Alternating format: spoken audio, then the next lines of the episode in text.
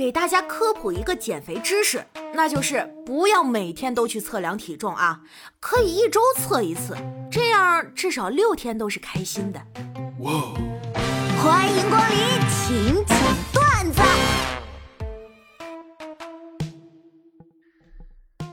电子支付对生活的影响太大了。自从微信、支付宝普及以来，我就再也没有做过捡钱的梦了。哎。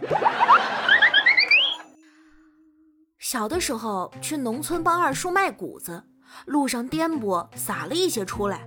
这家伙给我二叔心疼的呀，赶忙让我停车下来，一捧一捧的往车上装，还不忘提醒我：“哟，别小看这半斤谷子，这里掉几颗，那里掉几颗，积少成多可了不得。”我连连点头，并且觉得有点羞愧。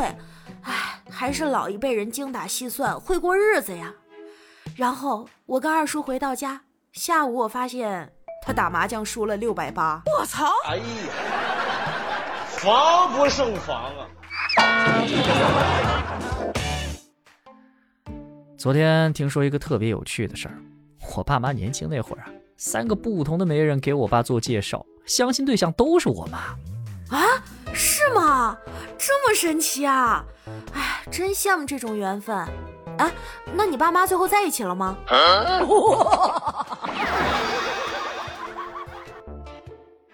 天的巅峰对决。哎，你还记不记得咱俩谈恋爱的时候，你涂的那个口红很好看？哎，叫啥来着？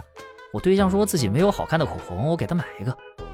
啊，你说那个呀？我忘了。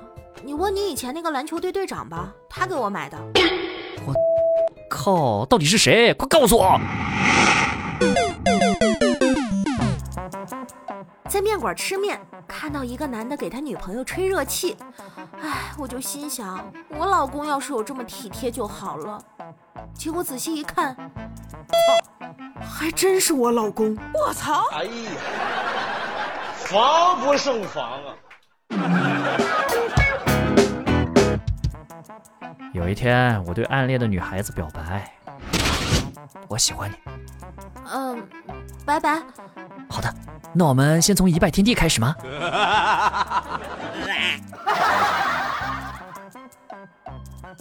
去女友家见父母，饭桌上聊起了打篮球。我说我很喜欢打篮球，怎么过人投篮？哎呦，老胡啊，这小伙子跟你年轻的时候一样。叔叔以前也爱打篮球。你叔叔以前跟你一样，吃饭的时候话多。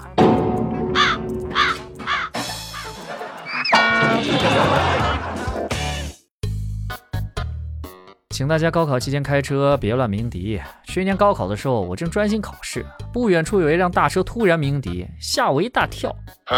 结果不仅考试没考好，还因为紧张错把刹车当油门。撞翻了一旁的驾考监考员，我这心呐拔凉拔凉的。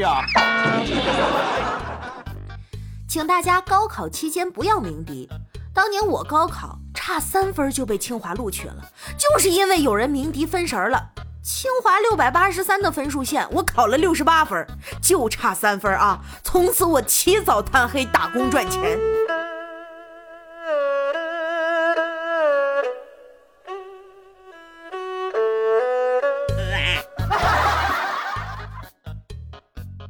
我发现，随着经济环境不好，我们老板画的饼也是越来越小了。刚入职那会儿，他还会跟我们说：“咱们公司三年内上市。” Two thousand years later，现在则是有意无意的提醒大家：“放心，咱们公司黄不了。”哎，师傅，我昨晚预约的修灯泡，您怎么没来呀？我去了，你家没人。啊？我一晚上都在家呀！我看你家里黑咕隆咚的，以为你家没人就走了。你猜我家为啥要修灯泡呢？